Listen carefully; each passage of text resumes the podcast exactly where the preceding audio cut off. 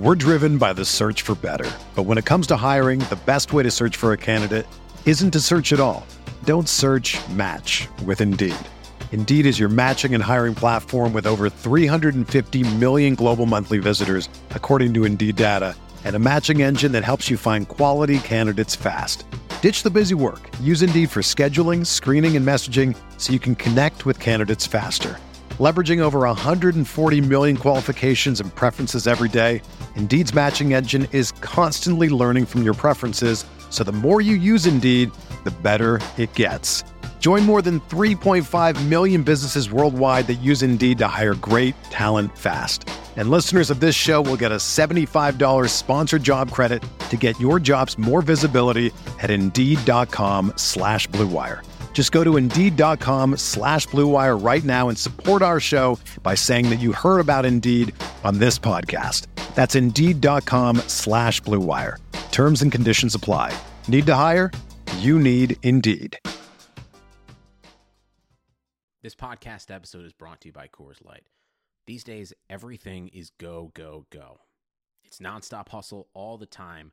Work, friends, family expect you to be on 24 7. Well, sometimes you just need to reach for a Coors Light because it's made to chill. Coors Light is cold lagered, cold filtered, and cold packaged. It's as crisp and refreshing as the Colorado Rockies. It is literally made to chill. Coors Light is the one I choose when I need to unwind. So when you want to hit reset, reach for the beer that's made to chill. Get Coors Light in the new look delivered straight to your door with Drizzly or Instacart. Celebrate responsibly. Coors Brewing Company, Golden, Colorado.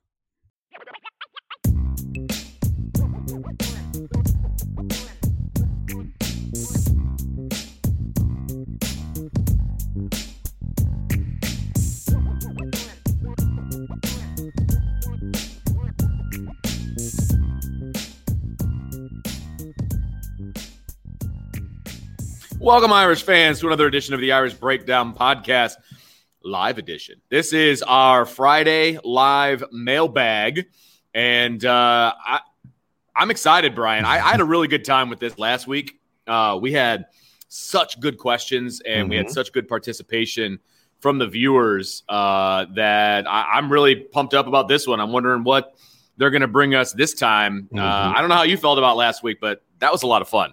Yeah, it was, and I took a little bit of a risk. I didn't really get a lot of er, seek a lot of early questions, hoping that people would show up and ask questions. So we'll see if uh, if that pans out. But uh, yeah, this is gonna be fun. And and look, uh, people asked last week, are we gonna make this a normal thing? And our our goal and our plan is to, as long as people show up, listen, and want to ask yeah. questions, you know, that uh, we'll we'll do it. So yep. and, and you know, we may get to the point where we do it a little bit more than we're doing it now. So certainly our goal and our plan. And, and sometimes we'll go into it where we'll just open it up to questions. And sometimes we may start off with a topic and then allow people to ask questions about that topic. Yeah. Uh, you know, so we'll, we'll, we'll, try to mix it up, keep it fresh, uh, you know, because eventually when we get as many questions as, as we got last time, we may run out of questions after a while. So, um, yeah, so yeah, this is going to be fun, and I'm looking forward to doing this. And and you know, I mean, it, it's gone well enough so far that I, you know, we're already talking about you know doing post game show, live post game shows, and and after events, things like that. So it's uh, you, you guys show up, you guys listen and watch, and you all ask questions, and we'll we'll be here to we'll be here to answer them as best as we can.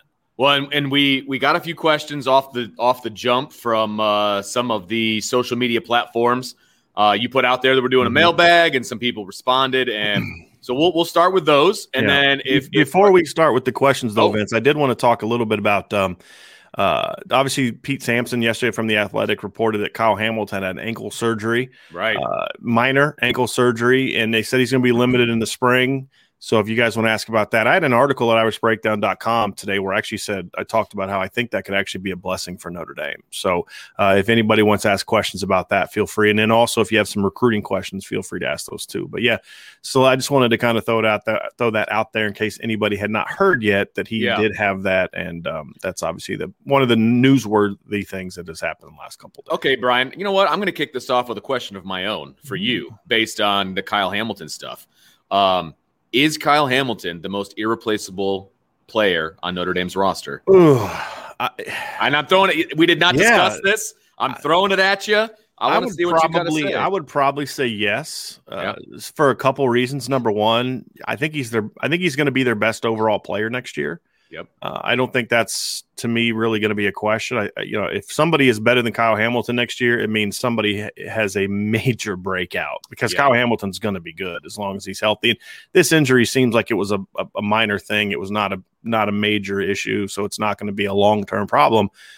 So I think obviously when you lose, if you were to lose your best player, that would be a, a problem. But I think beyond that, the lack of depth at that position makes it even a bigger problem. You Yeah, know, and and so for like for like you look at like Kyren Williams, right? Like losing Kyren Williams would stink. Like that would hurt. But you you look and say, well, it's it's a position that's dependent upon the offensive line, and it's and they've got other good players there, Chris Tyree, the incoming freshman, those kind of guys. You know, they, they could they could be okay. Sure. Uh, you, you lose Michael Mayer, yeah, that would sting big time. But you've got Kevin Bauman, you've got Cane Berrong, you've got George Takacs. You know, you, you feel like you'd be okay after Kyle Hamilton.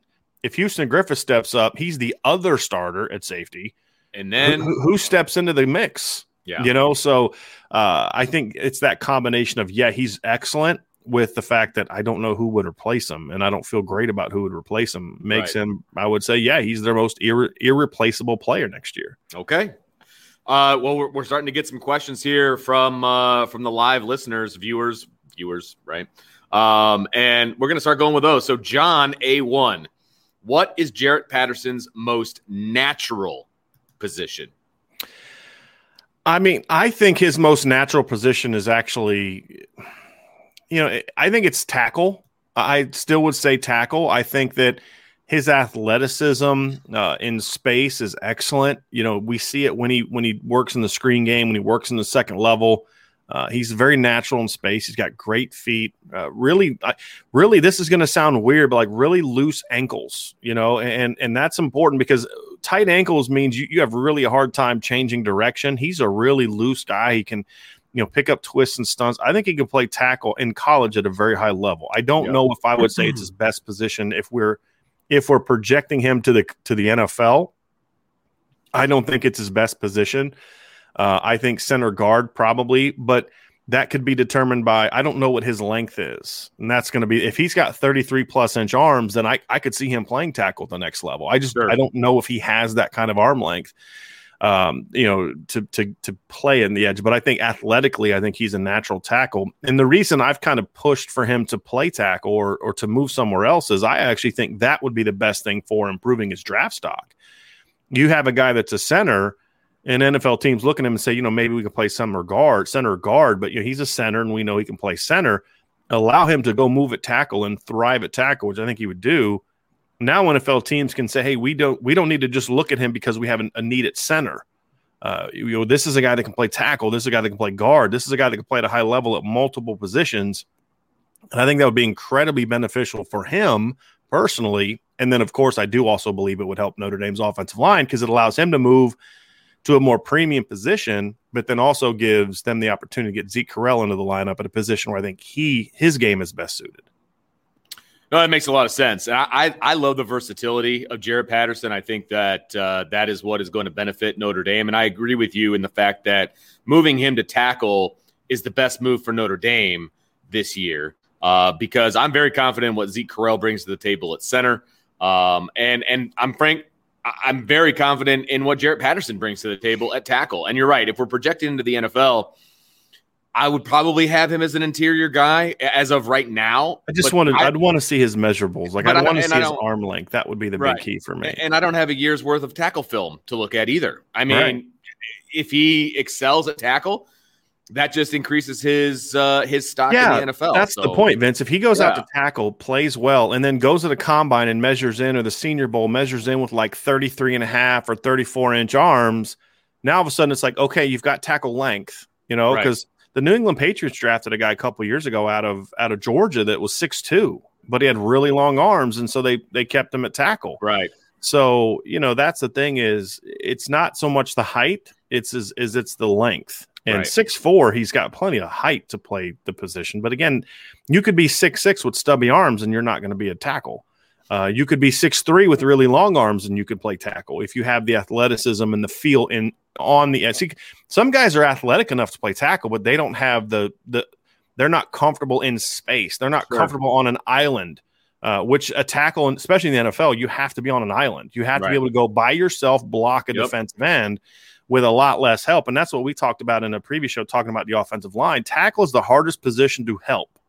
And if you have to help a tackle because he can't handle playing there, it just disrupts your entire offense. Whereas center, it's much easier to protect a center. You have two guards, you can have you can move the you can move the pocket, you can do all types of different things to protect a center with a little bit greater ease than you can a tackle. No, it makes a lot of sense. Let's move on to another question. This one from David Knight. And I, I, just love the way this one is worded. That's why I really want to get this one up here. But uh, after BK's evolution in 2016, is it me or does it seem like he's slipping back into pre Revolutionary War? So pre 2016. That's the social studies teacher and me coming out. Um, but basically, is Kelly slipping back into the way he was before 2016? I don't think he ever changed. I mean, I know there was all this talk about how he changed, but I, was never told by any insider that I know that he'd actually changed. I think the big change was he hired better people. You know, and, and that's to me what a coach is supposed to do. I'm not that's not a criticism of Brian Kelly per se. Uh, Brian Kelly is who he is when it comes to he's just never going to be the coach that – has a, a, relationship with all the players and all the parents. That's just not who well, he is. Well, and, we had heard okay. that he was coming in early to workouts and doing all I that. Mean, that. Look, that that's. I mean, for spring, maybe that first spring, but that look, that's fine. The players are going to see that, but ultimately, that's not what matters. What matters is, is do I feel like at any time I can go up to my? I mean, I. I've had conversation with players who have left the program and said I literally never had a conversation with Brian Kelly that was more than hi bye, eh, but that's okay. I, I, I don't think the head coach necessarily has to have that kind of bond with his entire team as long as you give your assistants and your coordinators the sort of power to have that kind of connection. And some coaches want that. Some coaches say, I want to purposely be distant because I want them depending on you. I want them to feel sure. that they need to go to you to have those connections and those relationships. And so uh, I don't think that's necessarily a problem. I think my issue with Brian Kelly back in 26 pre 2016 because Vince, you remember I was trying to sound a warning on on the program during the 2015 season, and oh, they they were this many plays away from being undefeated. And I'm like, there's some serious flaws in this program, and when they don't have Jaylon Smith and they don't have Will Fuller and they don't have these guys, they're going to get exposed. And that's what happened. I was complaining about the strength program. I was complaining about the defense. There was a lot of holes in the program that Brian Kelly wasn't addressing because he wasn't around enough and didn't have his finger on the pulse, which he says he's going to do enough to really address them. Sure. After 2016, he made good, great hires. He went out and got Matt Balis to run the strength program. He went and got Chip Long. He went out and got yeah. um, uh, Mike Elko, and then who brought in Clark Lea, and then he promoted Clark Lea. Uh, he's, I mean, so he's made some really strong hires in that regards. And I'm not one of those people says I've heard critics people that don't like Brian. Well, he's only won because he hired coaches. Well, yeah, that's kind of part of a head coach's job. Yeah, exactly. Yeah, right. right. Like, yeah. you'll say, "Oh, Urban only won because he hired Ryan Day and you know okay. Tom Herman." Yeah, because he's a smart coach who hired really great coaches. That's called that's kind of part of your job. Uh, so so kudos to him for doing that. And then look, going out and getting Marcus Freeman to run the defense. That was a great job by Brian Huge. Kelly and all the people yeah. involved in that th- that type of deal because he can't do it by himself. I mean, right he needs people to be able to back him financially and those kind of things, give him the tools to go out and do it. And so, uh, you know, I, but he hasn't changed a whole lot. And, and my concern is, is that in the areas where he is heavily involved, he is not allowing the necessary evolution in, within the program that needs to happen. I think defensively, Brian Kelly sort of backed off and said, "I'm going to go hire an outsider," and and the the control of the defense has been in outsider hands ever since, really, you know, because Clark Lea was technically an outsider. He was not someone that, I mean, he'd worked for Brian Kelly for a year when he got the right. D coordinator up. Uh, and and the defense has thrived because Brian Kelly has set the agenda. This is my expectation for you. Now go do it. And the defensive coaches have lived up to the expectations. Now he needs to do the same thing for the offense, as we talked about before. So uh, those things are a little bit concerning, but I also feel like they're just a couple moves away uh, you know, from from taking that next step, and and that is the key. Because you know, like I'm hard on Brian Kelly, I get that, and that bothers some people. But I'm hard on him because the expectation at Notre Dame is you compete for championships, yeah, and you don't make excuses for I don't get there. But the fact that he's making excuses for not beating the great teams is because he's got them to the point where that's all that's left. And he deserves a great deal of credit for that. But at the same time, we can we can praise him for that, but then hold them accountable for okay, but there's still a couple steps you've got to take as the head coach to come over the hump. And that's the exciting thing about covering this team is because it's like, man, if he just does this, this team's got a chance to go. But that's also kind of what makes it frustrating because they are so close. We got a couple of depth questions uh, mm-hmm. that I want to get to here. First one from Cole. Uh, do you think TaRiq Bracy will get passed over as the second co- corner back? I don't. I, I can't. I no clue, Cole. I wish I had an answer for that. I think if if TaRiq Bracy shows up and is the TaRiq Bracy of old, then no, he won't get passed over. He'll play and he'll be a, a key part of this because because Marcus Freeman likes to play a lot of man coverage. And TaRiq Bracy, Bracy is probably, from what we've seen, when he's on his game, he's their best man cover defender. And and we've seen him go against some really good wideouts. I remember in 2018 when they played Florida State and TaRiq got really his second most extensive action of the season besides the pick game when he was brilliant. And they kept going at him and he kept blanketing the Florida State receivers. Uh, Georgia in 2019, he was excellent in that game. But then we've seen him with the downs. You know, Virginia, he was down. And so that consistency is just going to be the key for him. But if, if he gets his confidence back, That's then no, thing. he won't get passed over.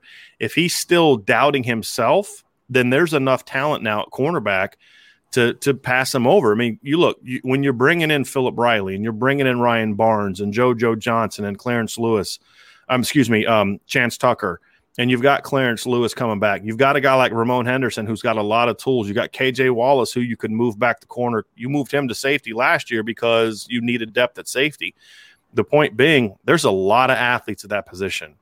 You can't afford to continue to throw a guy out there that doesn't have the confidence sure. to thrive at the position. So I, I don't think he's going to get a necessarily long, you know, go at this to improve himself. But I I think if the coaches are smart, and I think Mike Mickens is really smart and a really good coach, he understands how important TaRiq Bracy can be to this defense. I think they're going to do what they need to do to try to get him there. But at the end of the day, you can't give someone confidence. They need to they need to have it. And at the end of the day, it's going to be up to Tariq to get it done. And if he does, he's going to be a bounce. He's kind of my not my pick, but my my hope that when yeah. we talk at the end of the 2021 season, that he's the guy we're talking picking in our superlatives as the bounce back player. Because if he bounces back, it changes the defense completely. completely changes the defense. No doubt. I, I love Tariq Bracy, and I and I realize that he's probably not on the the best side of a lot of fans because of what you know happened towards the end of the season. It's understandable, it. not I bad. Totally yeah, get it. I get it. I get it. Um, but I love that kid, man. I love what he brings to the table. And I mean, you outlined where he was good and where he was bad. I mean, we don't have to rehash that. But from from a personal standpoint, I really hope he gets it together. Mm-hmm. Uh, be, you know, not only for himself, but then if he does get it together, like you said, this defense could go to a whole other level because I, I really do believe yeah. that he is the best cover corner on this team. Um, and if he's good, then you those other guys can marinate just a yeah. little bit longer. They don't have to have the pressure. You're not bringing in a guy who has no experience yeah. to be the number two corner. I mean, it, you know, you're asking Clarence Lewis who to be the number one, mm-hmm. which is what I'm assuming um, the Cole was, you know, figuring there, right? Um, and then you're going to have somebody with no experience whatsoever as your second corner. Mm-hmm. So if TaRiq Bracy is back to himself, yeah. you're allowing those guys to play but not with the pressure that they would have had to play with. Couple things uh, about this. So, number one is I've done some digging on this. Notre Dame will still be a field boundary corner situation. However, right.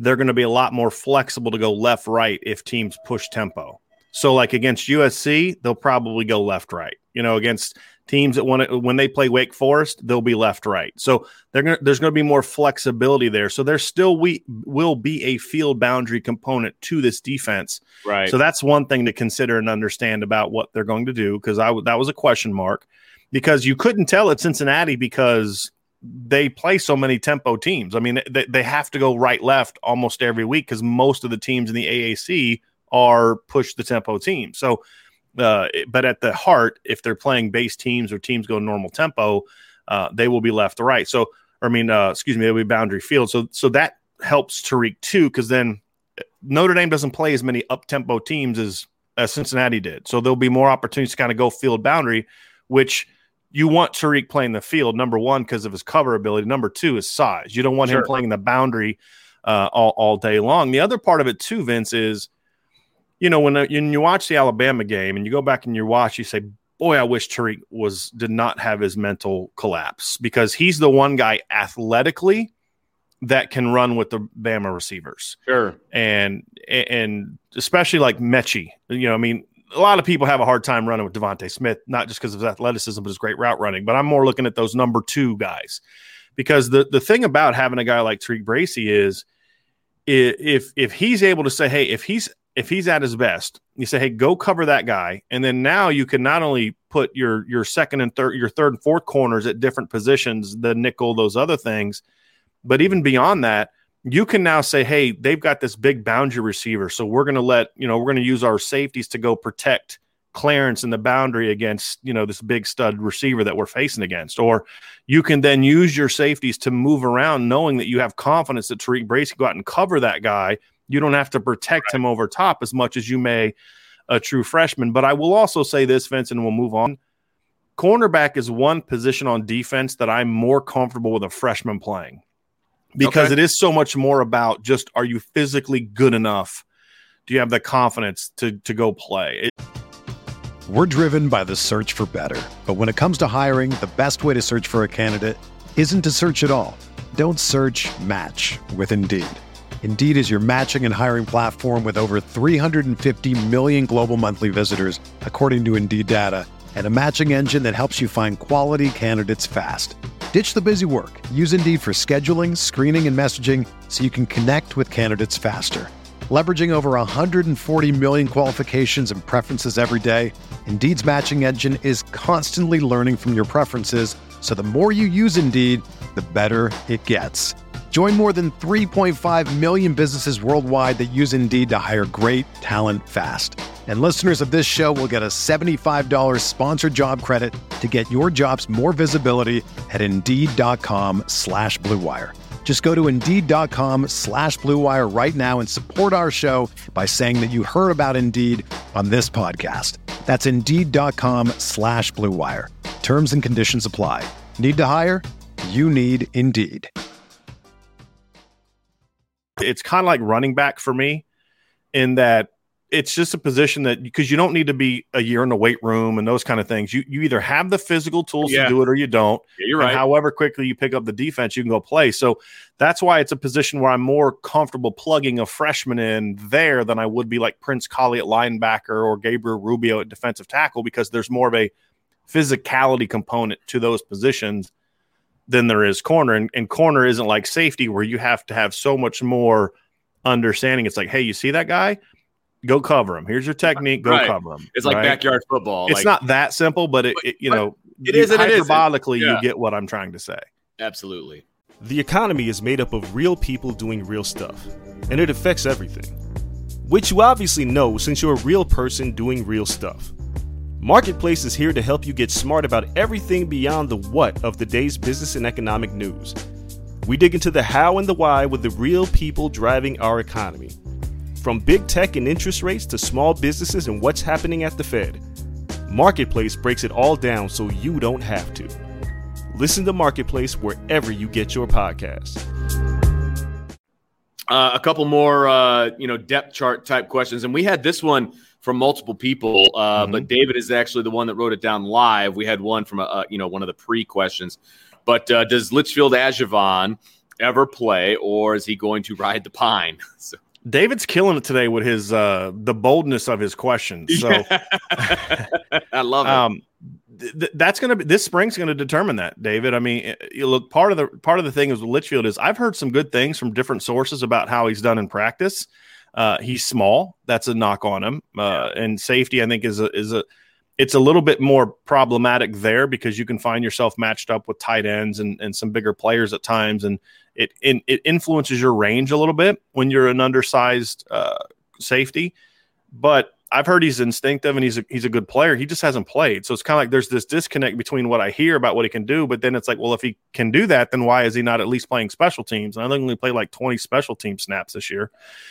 So that's kind of a question mark. But look, this spring is going to determine that because there's a need, right? They want to play three safeties. That's what Marcus Freeman has always done. Right now, they're looking at who can be the third linebacker, who can be the third corner that we can play there because there's not a great deal of confidence in the safety position right now. With Kyle Hamilton limited, if he is limited in the spring, which is what the Pete, Pete reported, mm-hmm. There's an opportunity for these safeties to step into the lineup Absolutely. and get extra reps. And yep. so the first person this impl- impacts is Houston Griffith, right? Because now when Kyle's out, Houston has to now be the leader, he has to be the communicator, and he has to be the playmaker. And so that's the opportunity Houston's been dying for, right? I well, now it. he's going to get it. I love and it. so it's sink or swim, right? Yep. You're throwing him to the deep end and saying sink or swim, you know? Yep. Um, and uh, and so that that could really help him develop and and kind of help him come along. But then after that, who's that that third safety going to be? Who's that fourth safety going to be? Right. Right. And so obviously DJ Brown will get a shot at that, but this is an opportunity for Litchfield and Justin Walters, who's the early enrollee freshman, to kind of step in and play for KJ Wallace if they decide to keep him at safety, which I'm still, I think he's going to be a bit of a swing guy. There's going to be extra reps at times this spring for those guys to show themselves. So that's why I say, in a lot of ways, Kyle Hamilton kind of having an, an ankle injury that's not severe because it's never a blessing to have a severe injury. It's a right. blessing because A, it's not a severe injury, and B, uh, because this presents a, a position where you needed to get guys experience and opportunities and to test them. What can you do?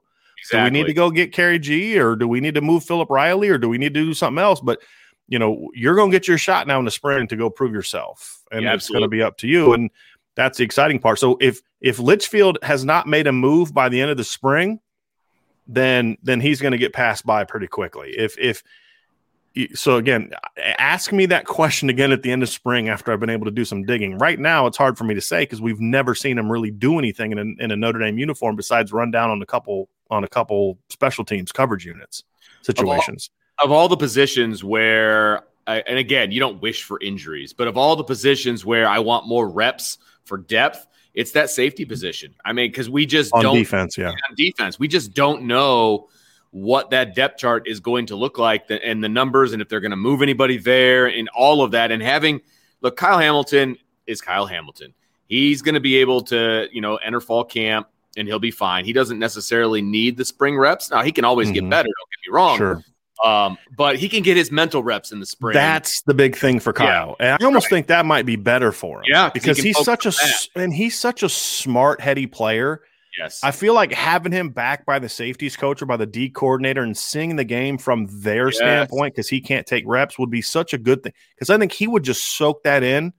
Like Kyle Hamilton's the kind of guy that he's going to go to the NFL, play a long time, and he's either going to run a company and make millions of dollars or he's going to decide to be a coach. Yeah. You know what I mean? Because he's just such a smart kid. But you know, he I could see him being a guy that down the road would be a, a, a coordinator because he's just got he's just the game's so natural to him. He just un, he you, you you meet those guys, Vince. Like whatever it is, like the game's just natural to them. They just yep. it, it just grasps it, grasps it. It's a subject that they just grasp easily. That's yep. how Kyle Hamilton is, which is why you rarely see him make the same mistake twice. Yep. And so I think there might be some benefit to him as well by being on the back end and saying, "Hey, let me not worry about playing or communicating. Let me see it through the coach's eyes." And man, I think that could help him become a better player. So there's really no ne- as long as he gets healthy. To me, there's no negative to him being limited in the spring.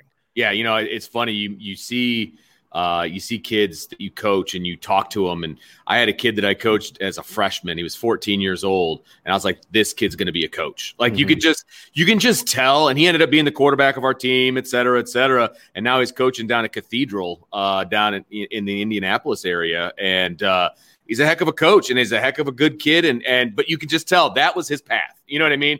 And it's the same situation. It's like you can tell guys who have it you know mm-hmm. when, whether it's understanding of the game how to explain the game to others you know all of that you can tell. And, and i from from what you're gathering uh, or what i'm gathering from you that's kyle hamilton. And, absolutely. and, you know it, it's fun to play with those guys man. It I, it's it's fun especially when they're freaky at and they're 6'4 250 pounds that can run. yeah, exactly.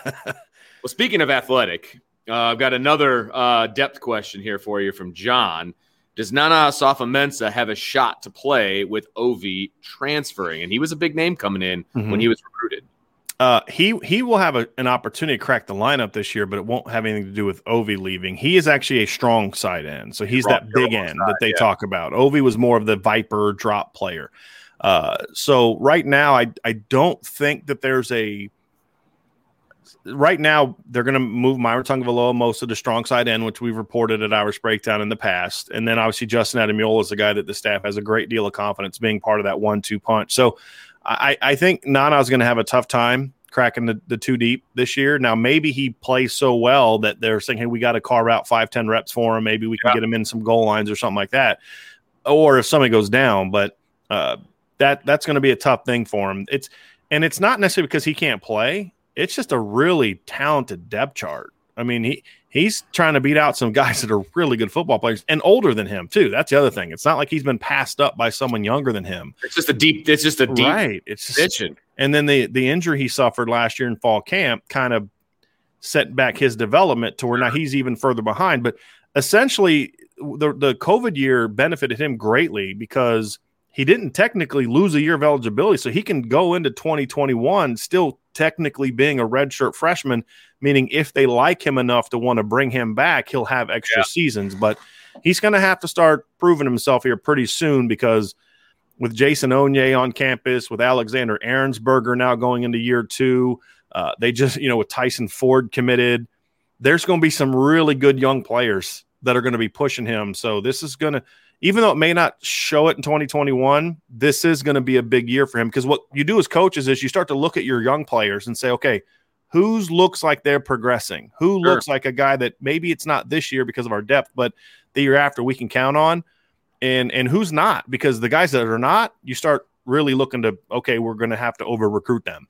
It doesn't mean you bring in good players because you always do that, but you may bring in an extra guy at that position numbers wise that you wouldn't have otherwise because you don't feel you can count on this guy.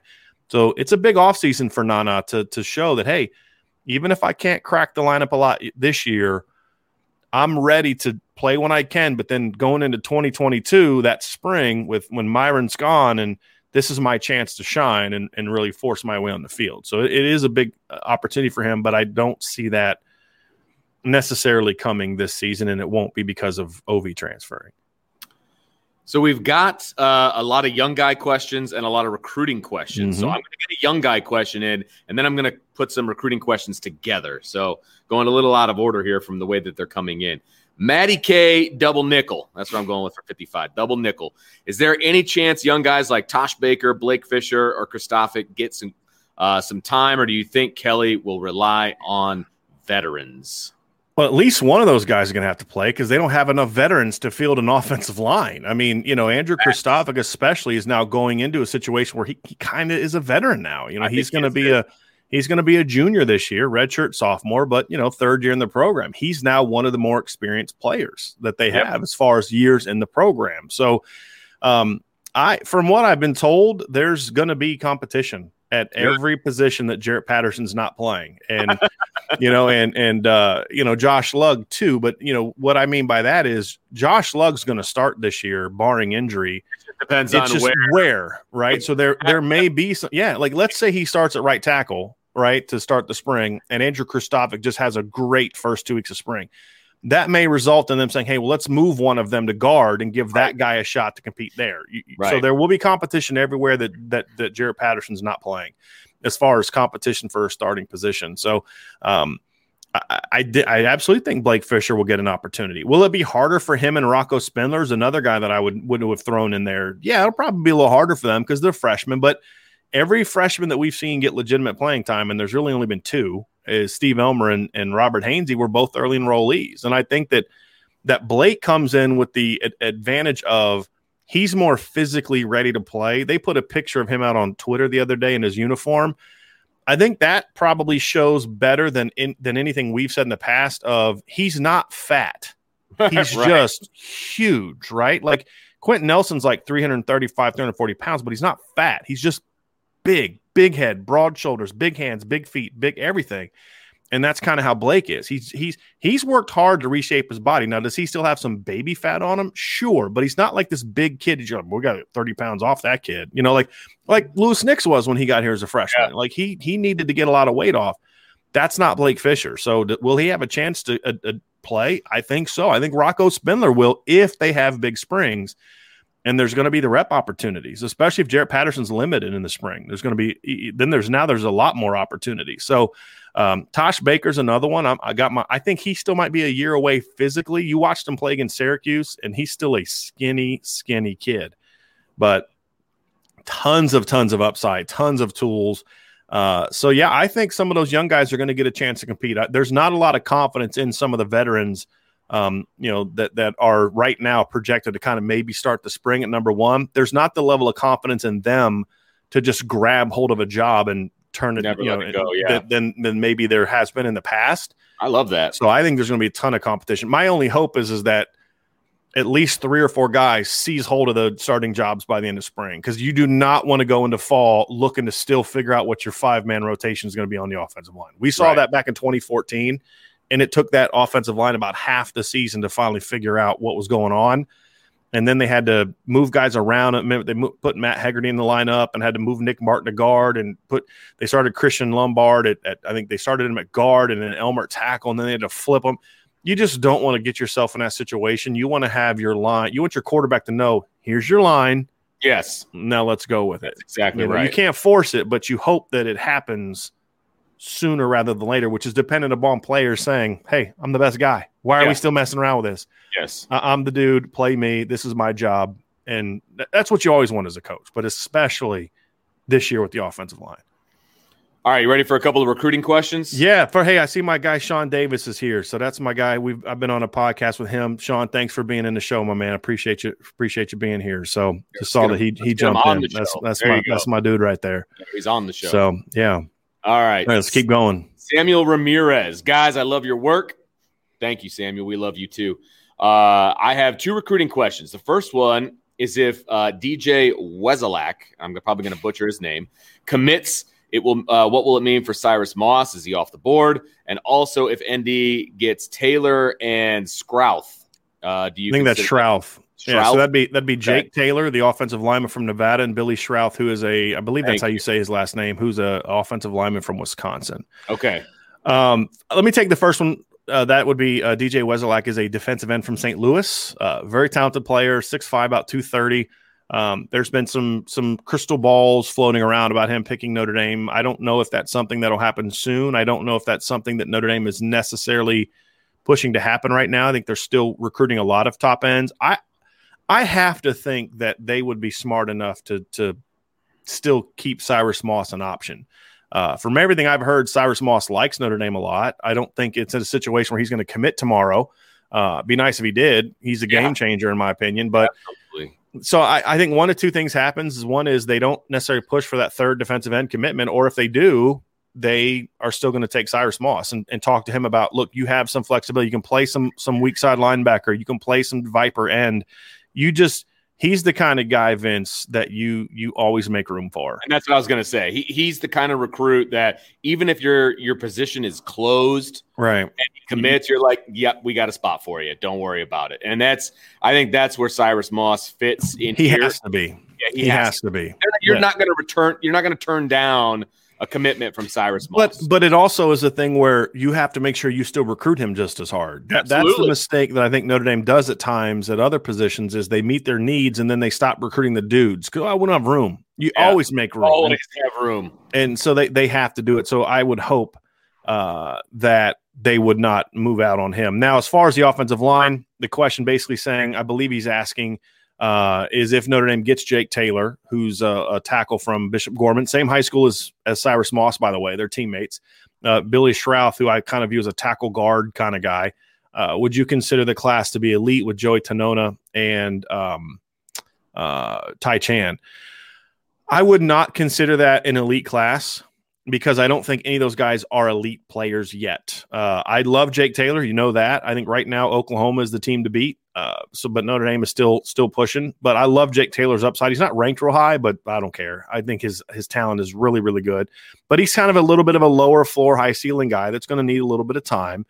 Um, love what Joey Tanona did as a junior at center. They moved him from tackle as a sophomore to set to junior as center as a junior, and I thought he was outstanding. So he's probably their he'd be probably their best for on my board, the highest ranked guy coming out of high school of those four.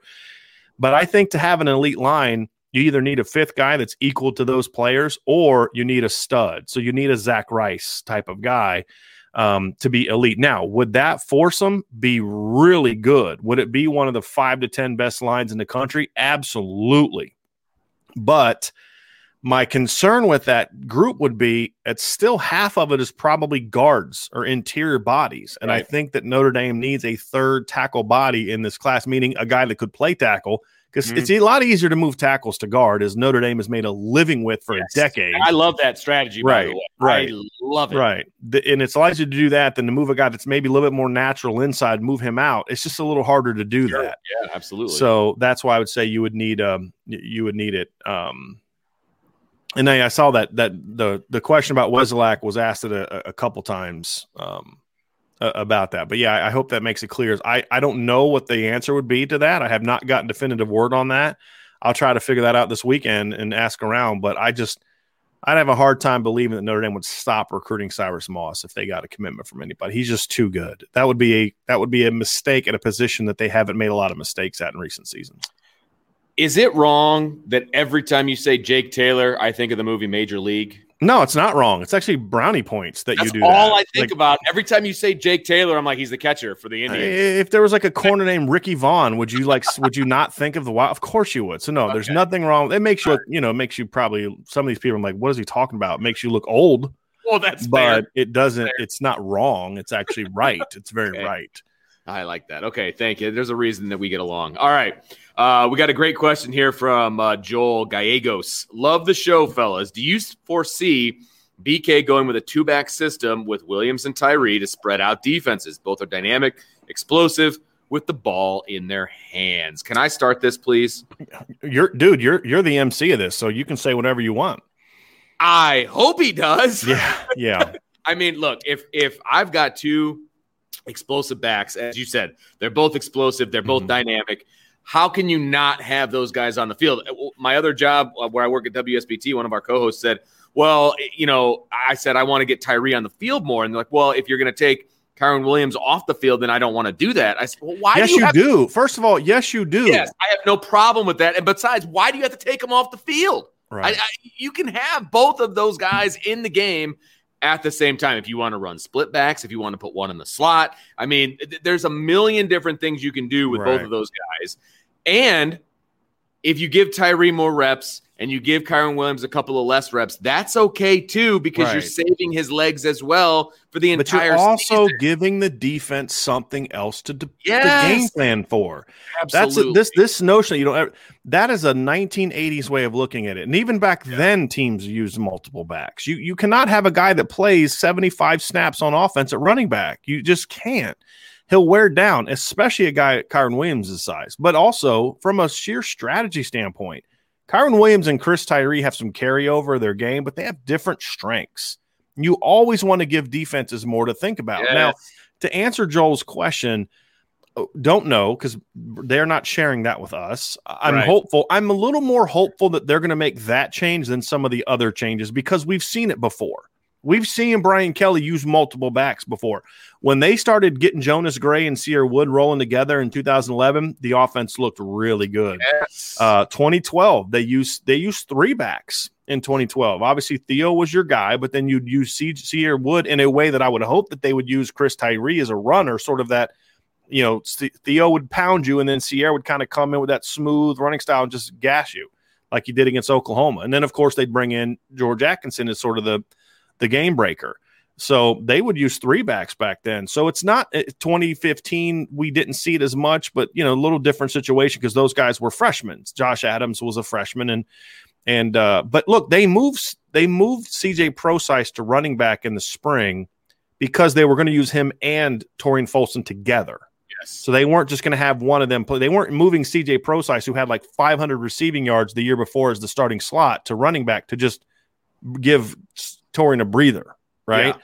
They were going to use both of them. So that is something that has been a part of what Brian Kelly's done. So I'm optimistic that now that Chris Tyree is a sophomore, that they will figure out more ways to do it. So, um, so. uh, you know, and again, I, I to have though if you're but, Tommy but Rees. we've seen that though. That's the reason I'm a little bit more optimistic because we have seen that. It, 2010, we saw it. You know, Yeah. they used they used right. uh, Armando and Robert Hughes and and Jonas a little bit. So I mean, we've seen them do that in the past. So it gives me a little bit more confidence. So now, how they'll do it remains to be seen. But we even saw little glimpses of it this year. They weren't afraid to put Kyren in the slot and let him run routes against safeties and corners because he can do it.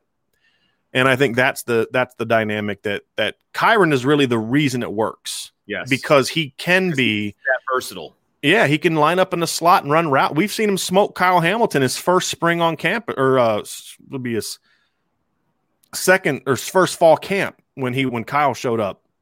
He was smoking Kyle Hamilton on corner routes, you know. Yeah. he'd do it once or twice, but then then it didn't work because, as I said, Kyle, you you enjoy your early wins against Kyle Hamilton because once you beat him once or twice, it's like, well, you're never gonna do that again. Right. And so, um, but yes, I think I, I that's one thing that I am actually cautiously optimistic about as far as being an adaptation or a change because it's not a wholesale change. It's more of a let's do something we've Yeah. done in the past because we have the depth to do so. Scheme and philosophy. All right. Next question. All right. I like this one from Mule Skinner. I'm new to your channel, but thoroughly enjoyed, uh, thoroughly impressed by the content. Thank you, Mule. Tell your friends. Do you believe Liam Eichenberg is a plug and play NFL tackle? I know how you feel, Brian. Absolutely. I was so excited I kept hitting the button twice and mute myself. Um, yeah, Mule, I absolutely think he is for a combination of reasons. Number one, he's a smart football player. Number two, he has a ton of experience. And I think he has the body and the strength where he can play as a rookie. I think sometimes you get these college guys that that come in and, and they're just not quite physically ready to to maybe thrive at tackle or especially inside as rookies. But I think even more so nowadays at tackle because you're getting these powerful edge rushers and these speed guys that I'm seeing so many speed guys in the NFL that have understood leverage and, and power to speed. Where in the past, some of these more athletic guys would just, I think Von Miller's a big reason for that because Von's an athletic speed rusher, but he uses speed to power as well as any speed rusher I've ever seen. And it's just changed the game where now you're seeing these tackles thinking, I got to worry about speed, speed, speed. And then the guy just gets up in their chest, lifts them up, and knocks the tackle back. So you need to have some some power Yeah. there and some as a blocker. And I think Liam has that. I think he's a strong guy. I think he's battle tested. He's gone against a lot of really good tack ends A the last couple success. years. So, you know, is he a plug and play guy? Yes, I think he is. Now, are you going to say, okay, I'm going to I'm going to draft him in the top 10 and expect him to play like a pro bowler year one? Pro- probably not. But I think he's a guy that could come in and handle the job as a rookie. My thing with Liam would be I don't know if he's a guy that's going to come in and as a rookie and then just get steadily better and better and better and better. And then by year seven, he's like the best tackle in the league. I think he's going to kind of be what he is. Um, and that's what I think a lot of teams are looking for. And Sure. especially you get down deeper into the first round, those teams are sort of already established teams that are looking for that plug and play tackle. If I'm the Indianapolis Colts and I just was able to trade Carson for Carson Wentz without giving up my first round pick, I'm sitting there thinking, if I can get Liam Eichenberg in the 20s, you, just now have a you now have the left side of your offensive line bookend for the next 10 years. And and it's going to be two high quality people with Quenton Nelson and, and Liam Eichenberg. Or if you're the Kansas City Chiefs and you've had to battle all your injuries and Eric Fisher's getting a little bit older, he's a guy that I could see coming in and, and playing tackle, although I know that they have Schwartz there as well. So yeah, Mule, I absolutely believe that Liam Eichenberg is a plug and play NFL tackle. And honestly, I think he's more ready to be a successful NFL tackle than Mike McGlinchey was because Liam Eichenberg's primary strength, in my view, is pass blocking. Where Mike McGlinchey is a 10 year All Pro if he'd have joined the NFL in the mid 90s Yeah. because he's a great run blocker. That's not really the NFL anymore unless you play for the right couple of teams. Most teams are looking for a guy that can pass block Yep. and handle edge rushers. And Liam Eichenberg can do that and do it at a high level. I mean, think about it. He started 38 straight games. He's not given up a sack since the fifth game of his career. And it's not because Lee, you know, Ian Book's avoided like seven sacks of his. He's just that good. Yeah. Right. And um and, you know he graded out by Pro Football Focus. You know, and I'm not as en- enthralled with Pro Football Focus as others, but he did grade out with a better grade in 2020 than Ronnie Stanley had in 2015. and his pass blocking grade this past year was better than any Notre Dame tackle they've had. Uh, so yeah, he he's a plug and play guy. All right. Another depth question here for you, Brian from Griff. What have you heard about Jay Brunelle? He's kind of the forgotten guy coming out of his recruiting class or the receiver class, but it always seemed to me that he could be a rock solid rotation guy and a steady player. So Jay actually battled an illness early in his time at Notre, Notre Dame. It was not COVID. He just he had an illness and um, lost some weight and missed some development time. So that's why he was never in the conversation during the fall. But from what I've been told, he's healthy. He's he was actually healthy during this, got healthy during the season. It wasn't like a long term thing. Um, got healthy during the season, and, and, there's some there's some excitement about what he can bring. He is exactly what Griff said. He's a he's a solid player. He's not going to be a guy that's going to, you know, average 25 yards a catch. He's not a Braden Lenzy kind of player. He's a a possession receiver that that is has potential to be a very good route runner, very good ball skills, and he's a better athlete than I think a lot of people give him credit for because of where he's from. I mean, you don't think guys from the Northeast are necessarily going to come in and and be athletic, but he's a quality athlete. You know, ran a four four at Notre Dame's camp, was the best receiver Notre Dame had at that camp, which is how he got it. They were not going to offer him. He was not a right. guy that was really on their radar to be offered.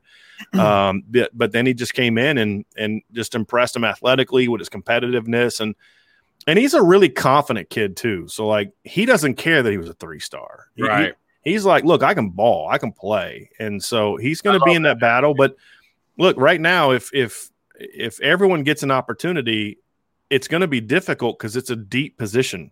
It really is. I'm going to have an article coming up on this soon. Just like to answer Joel's question, I have I was hoping to get it done by next week, but I want to have a breakdown, a film breakdown of how Notre Dame can use two running backs this is another one where I'm going to actually have some up very soon about Notre Dame is loaded at receiver, which means great competition, which means whoever emerges, if it's genuine, they're going to have a they should have a really good receiving core next year, yes. and I'm excited about that. There's no talent excuses. We've had talked about on this channel before. There's no talent excuse. There's no depth excuse. This should be a loaded group of receivers, and Jay Brunelle is part of my confidence in that. Where if Jordan Johnson doesn't pan out or gets hurt or whatever else, okay, g- give Jay a chance, see what he can right. do because he's got some skill. Agreed. Uh, AJ, uh, AJ says I commented on a video earlier, which by the way, we have that question. We were mm-hmm. going to talk about it, mm-hmm. so I'm glad you brought it up. Um, and I was to say uh, earlier, asking how you guys would feel about Scott Satterfield as a potential BK replacement in the future. Curious what you think. I like him, and if I'm not mistaken, that question uh, that he had uh, as a comment on one of the videos was more like, you know, what do we think is going to happen after Kelly leaves? What is the replacement? You know, what do we think is going to happen, basically? So, uh, and he's offering up Scott Satterfield, and he wants your opinion. Hit it. I like Scott Satterfield as a coach. I do. I think he did a really good job at at uh, at Louisville. I'm not concerned about his year two. I think that was just it was just a weird year and and I I don't put a lot into what anybody did in 2020. I just kind of feel like it was just one of those strange years where the offseason really hurt them. I think going into year 2 of the program and missing the spring, I think hurt a program like Louisville with with Scott Satterfield as a as a second year coach than it would maybe Brian Kelly going into year 11. So I but my concern however AJ is I think some coaches are geographical fits. Uh, examples: Randy Edsall at UConn and Tom O'Brien at Boston College. I think we're both great fits for that region. That that type of kid that they can recruit there, the type of of just the it you, you kind of fit those areas. And then Tom O'Brien, who did some very good things at Boston College, goes to NC State, and I he was bad. Uh, Randy Edsall goes to Maryland, and you're like, did this guy? How did this guy ever get this job? He's a terrible. It was a fit thing. You have to be able to fit a place. It's like Pete Carroll's style that worked at USC would not have worked at Notre Dame. Agreed. You, you can't do those. So people have to understand not every job is the same. Jobs are different, and certain certain coaches are going to fit some jobs better than others. I don't think Scott Satterfield, being a Mid Atlantic guy through and through, who's having a tough time adjusting to Louisville, that that's the reports, right? Like that he's was looking at the South Carolina job. He want it's there was reports he wanted the South Carolina job because he didn't feel like he fit in Louisville. If you're a Southern dude who doesn't can't fit in Louisville, you yeah. are not going to fit in South Bend, Indiana. That's a really good um, point. Um, so I, I just feel like the fit is is the the the concern I have. I agree with your premise that he's a great coach. I, I think he's a really exciting young coach. I love what he did at Appalachian State. I think he's going to do really good things at Louisville as long as he doesn't shoot himself in the foot by looking for a job every offseason, which is going to kill his recruiting uh, and, and kill his ability to go hire the right kind of staff. Because, like, well, I don't want to come work for you if you're going to leave in it, you know, if you're trying right. to leave. So he's going to have to show some buy-in, and he's going to have to make sure that he he does everything possible to not have his name be linked to jobs this offseason or just leave. Either way, just take right. a job and leave.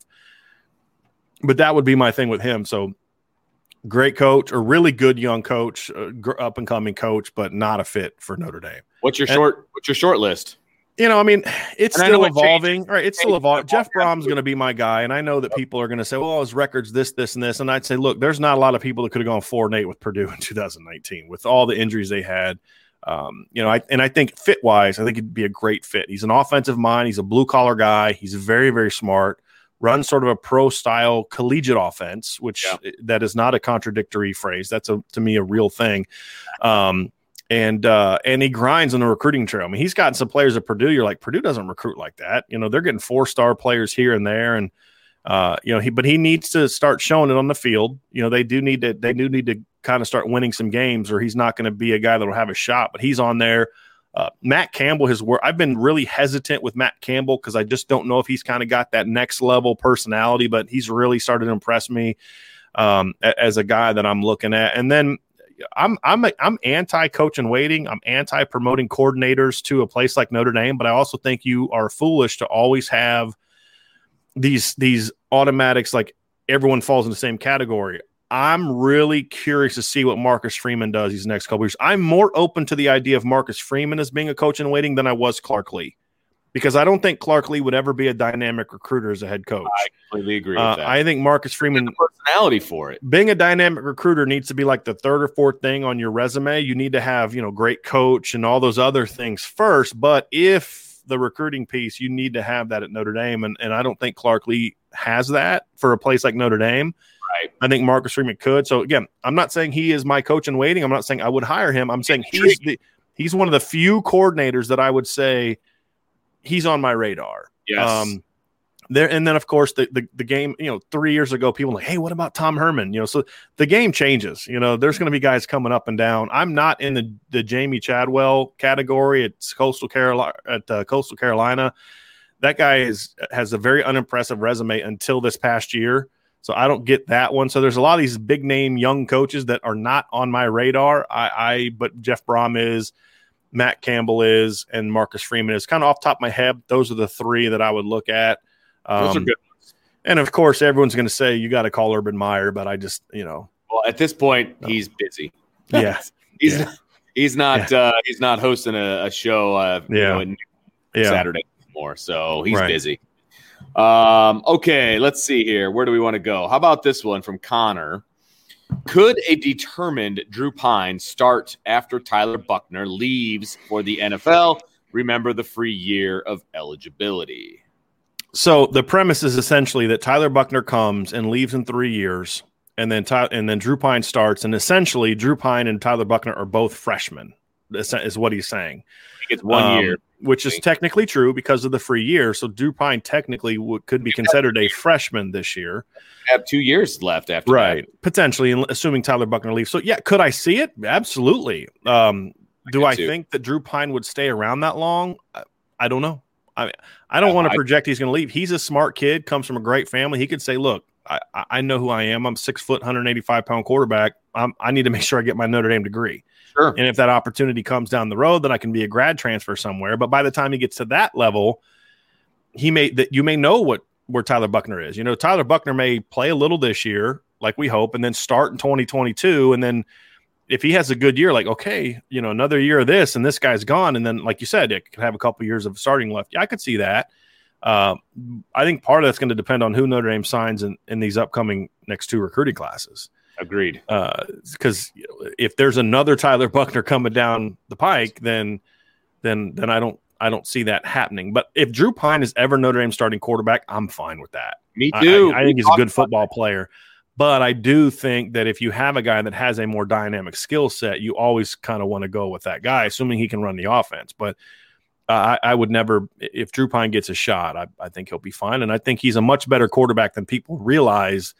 Uh, I think some, I think people are too obsessed with size. In today's era, I mean, we had back to back years when the number one pick at quarterback was a six foot dude and a 5'10 dude. And they're both doing pretty well in the NFL so far. So Truth. the game has changed. Shotgun has changed the entire way that people should look at quarterbacks. That's a good point because you're away from the line of scrimmage. And those guys aren't getting in your face as much, you know, right. meaning uh, the linemen, they're not in your way. All right. Uh, a recruiting question from Josh. Could the staff bring in three backs with Evans, Price, and either Hayden or Singleton? That would be it, only if you think one of those guys can play somewhere else. And I don't I don't think he's talking about Zach Evans. I think it's Jadarian Price and then Dallin Hayden and Nick Singleton. I don't think those guys are necessarily guys that could play another position. Maybe slot receiver for a couple of them, but I think the only way you can bring three backs in because you're going to have Chris Tyree is still going to have two two years left. Although when this class shows up, he'll be a junior. You have them. You have the two kids in the 2021 class, Logan Diggs and and uh, Audric Estime, and then you'd have three backs. That's six scholarship backs, and they're talking about bringing in two more tight ends. So you can't have 12 scholarships at two positions, at two positions on offense where you're primarily one guy is on the field at those positions. Right. Uh, so I think that'd be tough. And I don't know if they're capable of landing all three of those guys. But look, I'll say this if they get a combination of any of those two guys, I'm pretty happy about it, especially if one of those two guys is Dallan Hayden or Nicholas Singleton. But if they get Price and Evans, that's a, that's another strong haul. It's I'd still say I'd like to see them get a little bit more of a high level player, but those are four good running backs, and if you can get a couple of those guys, um, that would certainly that would certainly help and, and solidify the depth chart. Because Vince, you know me, I'm not someone who believes you have to have a five star running back. If you right. have a great offensive line in the right system, you can. Notre Dame did not lose to Alabama because they had Kyren Williams at running back. Exactly, a three star player and not a future first round pick. You know, he played his butt off, and and yep. so I, I I, I think that would really make for a strong, strong running back call if you could get a couple of those guys. Brian, I've got to bug out, mm-hmm. but I think you've got class. Yeah, yeah, I'm, gonna, I'm gonna stick around, try to an- answer some more questions because uh, we got a lot of them again today. So I, I think the one from Maddie K55 is your next one, but I, I okay. I'll, just, I'll let that one go. But I want to thank everybody for tuning in. I appreciate it. I have to go mold some minds uh, here at, at my other job, uh, you know, teaching teaching the young ones. So uh, it's been a lot of fun, but uh, I don't want to get fired. So I uh, love everybody. I don't want you to get fired either. And I will. Uh, we'll talk to you guys. Uh, I'll talk to you guys next time uh, we do one of these lives, which I'm really looking forward to. So, Brian, I'll talk to you later, my friend. Thanks, bud. All right, so Maddie K, I'm here with you. So Maddie K asks, I love our receiving corps, and as you guys already say, there has to be a philosophy change to get these athletes the ball. Which receiver is going to mesh the best with whoever the QB is, and why? You know, I don't, I don't know if it, if they run the same system they've been running, then I think what you're looking for is the bigger guys, Kevin Austin, Deion Colzie, um, players like that being what that's that's who's going to mesh well with the quarterbacks, the guys that need the vertical routes, the one on ones, and those type of things. If they go to more of a, an explosive, balanced stop passing game, which is what we've been advocating for, then I think guys like Xavier Watts and Braden Lenzy and Lorenzo Styles are going to play. And um, they're kind of sending mixed messages on the recruiting trail. Part of me they see a lot of tight ends being offered, but then they're going after guys like you know, Kaden Saunders, and I don't know why you'd recruit him if you're going to run the offense you've been running uh, this past couple seasons. So um, I, I just think it, it's not necessarily about whoever wins the quarterback job. I think that all, all, the receivers can fit with whoever wins the quarterback job. It just depends on what system they're running it in. Uh, that to me is really going to answer that. I, it, Maddie, if I didn't answer your question, if or if if I didn't take the right angle with it, just ask again, and uh, and I'll try to I'll try to answer the way you want it. John A one asks uh, do you think Osita Ekwonu has a chance to crack the lineup in 2021? If he does, what does he look like in the projected defense? Um, to me, Osita is a guy that that, that I've, again I've heard some really good things about from a practice standpoint. He's a really good special teams player for Notre Dame this past year. He's athletic, he's powerful. I think he fits this defense really well. We might have mentioned this on a previous show. Uh, I know Vince and I have talked about it, sometimes we kind of okay. Did we talk about this and off the air, or did we talk about it on the air? But uh, he's one of the guys that I think projects even better in in the Marcus Freeman defense than he did the Clark Lea defense because he can be a thumper, but he's also really rangy and athletic. Uh, and that's kind of the ideal position you want is you don't want necessarily a pure Mike that can only play tackle to tackle. You want a guy that's got some range, some coverage ability. And I think Osita has that, but he's also physical and he can play inside. So I could see him playing Mike or the Will spot in this defense. So will he have a chance to crack the lineup in 2021? That's going to be a little tougher because there's so many established players. You've got Drew White and Bo Bauer at Mike. You've got Shane Simon. You've got uh, Marist at, at, and Jack Kaiser, depending on what he does. But I think in a in a two years potentially, maybe so, uh, because you're going to lose Drew White and some other guys may not pan out. But look, you've got a new linebacking coach, linebacker coach, and there's always opportunities for guys to to make that fresh mark. So uh, do I think he'll do it? I'm not going to predict it because he's buried so deep right now. But if he did it, John, I wouldn't be shocked because I think he's a really good football coach. Uh, John also asks who returns punts in 2021. Um, I would imagine Lawrence Keys is going to get a shot. I'd like to see Lorenzo Styles get a shot as well. Those are those are two guys that I'd like to see. But there's also going to be some walk on somewhere that they'll find that can catch the ball that will get an opportunity to to do that as well uh, SGC asks, are head coaches only as good as their assistant coaches?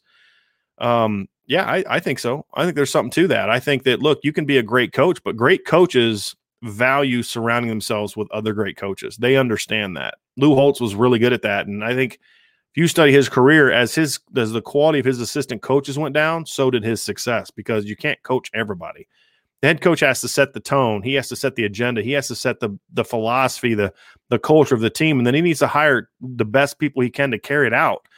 I think Urban Meyer has shown that he's he's surrounded himself with brilliant coaches throughout his career. Nick Saban understands that uh, that you need great coaches around you because again, if you're coaching the defense, you can't then be coaching the offense. If you then walk over the offense, you can't be coaching the defense. You need to surround yourself with great coaches. And so, yeah, I would say he's only as good, but I think that's I would take that as a positive. I, I don't, I mean, look, I'm a Denver Bronco fan, right? And you go back and look at, you know, when Mike Shanahan, I think is a brilliant head coach, but part of the success he had is because he had he had a great offensive line coach. He had a great offensive coordinator, Gary Kubiak. He had one of the best running back coaches in the business, and Bobby Taylor or Bobby Turner. So um, I think you needed that, and I think the great coaches understand that. And if you don't have great assistants, then that's going to limit your ability. And that's why I get so hard on Brian Coach Kelly when he does make hires that I feel are beneath what he could have done or should have done, it it it can frustrate you because you know that this guy's a good coach, just like you have a good quarterback. But to win a championship, you need a great quarterback or a great offensive line coach or a great defensive coordinator. And so I think he needs to do that, and I think he needs to hire more people that are that are from the outside simply because hiring more people that bring different voices, different viewpoints, different backgrounds, and also people that might be maybe a little bit more willing to challenge him and, and get him out of his comfort zone. Because I don't think Brian Kelly on offense, especially, really likes being out of his comfort zone a whole lot. So, yeah, I think I think we got everything here, guys. So I think that is going to wrap it up. So unless anyone has any more questions, uh, that is going to do it for this episode of the Irish Breakdown Mailbag. So we will be back every Friday. Uh, we'll be back next Friday again for uh, for the show. It's going to be around one o'clock every time. We'll try to fit it in in an hour because Vince is on a little bit of a of a time crunch. But if as long as you guys have questions, we'll keep rolling with it. So we appreciate you guys being here. Um, and also, look, here's something we're also going to request from you all. We are obviously setting up our schedule for the spring and for the summer on content but we want to hear from you guys. What are things you'd like for us to discuss? What are some articles you'd like to see me write about? What are some some topics you'd like to hear us to, to, to discuss or debate uh, on the podcast and then on the YouTube channel? So uh, the whole the goal of this is not to necessarily write stuff that I like to write about, which is going to be a part of it, but I want to write and we want to produce stuff that you're interested in and that you have questions about or you'd like to learn about or you'd maybe even like to challenge us about. So if you have those, hit me up on Twitter. Uh, hit me up on our Facebook group, uh, the, the Irish Breakdown Notre Dame fan page. Uh, leave a question in one of our YouTube videos or email. Shoot me an email. My email is about as easy as you can be. It's brian at irishbreakdown.com. So, uh, any way you want to leave a question, leave it and we'll try to get to it. But for, for Vince and Brian, hope you guys have a great rest of your week and we will talk to you again soon.